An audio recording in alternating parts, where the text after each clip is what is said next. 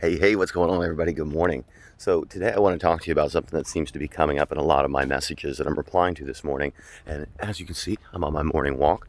And that's part of one of the things I'm going to talk to you about today. And the topic of today is how to get started with weight loss in the short term so that you don't affect the long term.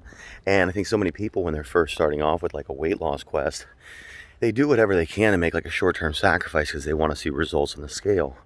But then as they start to implement the better habits and healthy tactics and stuff, what they end up doing is shutting down their metabolism. And the only option they have is to, to go harder or not. You know, does that make sense? Like it, the whole idea is, good morning guys. The whole idea is to like keep it as a progressive like track and keep pushing with it. Oh my God, no way, hold on. So when you're going with this stuff, you got to make sure that you're like progressively getting better and better and better. And like if you don't get better and better, what happens is you start to set like this expectation of like, well, this is what I was doing. This is the only way I can get there.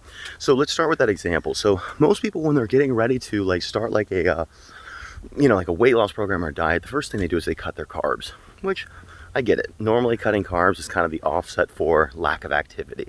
And so, if somebody's not exercising enough or, or putting enough, like, well, this time in, then normally the first move is they cut carbs. And you're going to see some great results with that because, you know, with carbs comes water to digest them. And so every time you start to cut out carbs, there's like, I think it's three and a half or 3.3 or whatever it is ounces of water that goes with it. And so, you know, within a first week or so, like you notice weight loss. But then as you get going, you know, two weeks, three weeks into it, you might not notice the same, or you got to cut carbs back a little lower.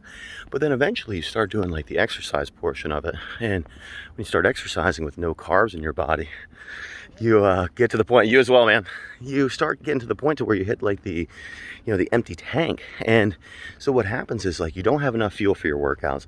You don't have the energy. And so then when it comes to it, like the motivation, the discipline, all that stuff starts getting impaired just because of like either low blood sugar or because of you know kind of all these other things that I guess could tie along with it that you know make you want to either push harder or give up.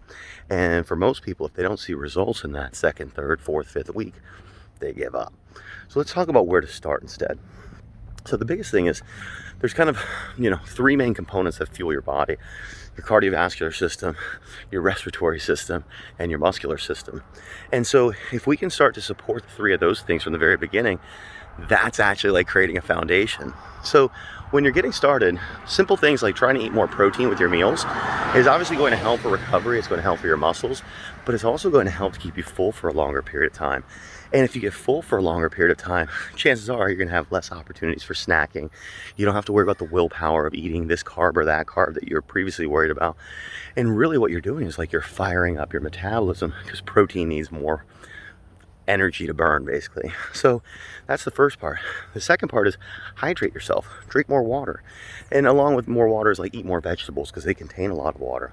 So you fuel your body with protein, you put more water in to hydrate everything from your hair, your skin, your nails, all that stuff, but then also all your organs and all your living things in your body.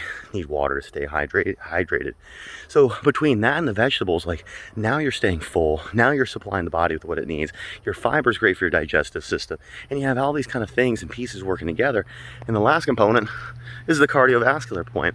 So if you're not going to work out you got to make sure at least you're doing some sort of cardiovascular training on a daily basis. You need a reason for that food and those carbohydrates and all the other good stuff you're putting in your body. You need a reason for them to digest. And you don't want it to forget what the reason is of what it's doing. So, daily activity, believe it or not, is more important than three workouts, four workouts a week, or whatever, because daily activity is going to lead to longer term results because your body's now metabolizing and processing food on a regular basis. So, when you're getting started, don't make the mistake that most people make. Don't just cut your carbs as the first thing and, you know, mistake the first five pounds or six pounds or eight pounds or whatever that you have in the first week. Don't mistake it as weight loss. It's water loss. And I'm not saying low carbs is bad, but don't do it because you don't know any other way. That's the wrong way. Increase your protein, increase your water, start moving more. If you do those three things, the natural progression and evolution is going to be a whole lot smoother because you're not taking shortcuts and you're going to have a good foundation. So if you do start lifting weights, if you do start doing more cardio, you're not going to fizzle out, tinker out, have motivation and willpower type issues. And instead, you just make it fun and you make your body healthier and stronger and leaner and meaner. So that's it for Friday morning, guys. Have a great day.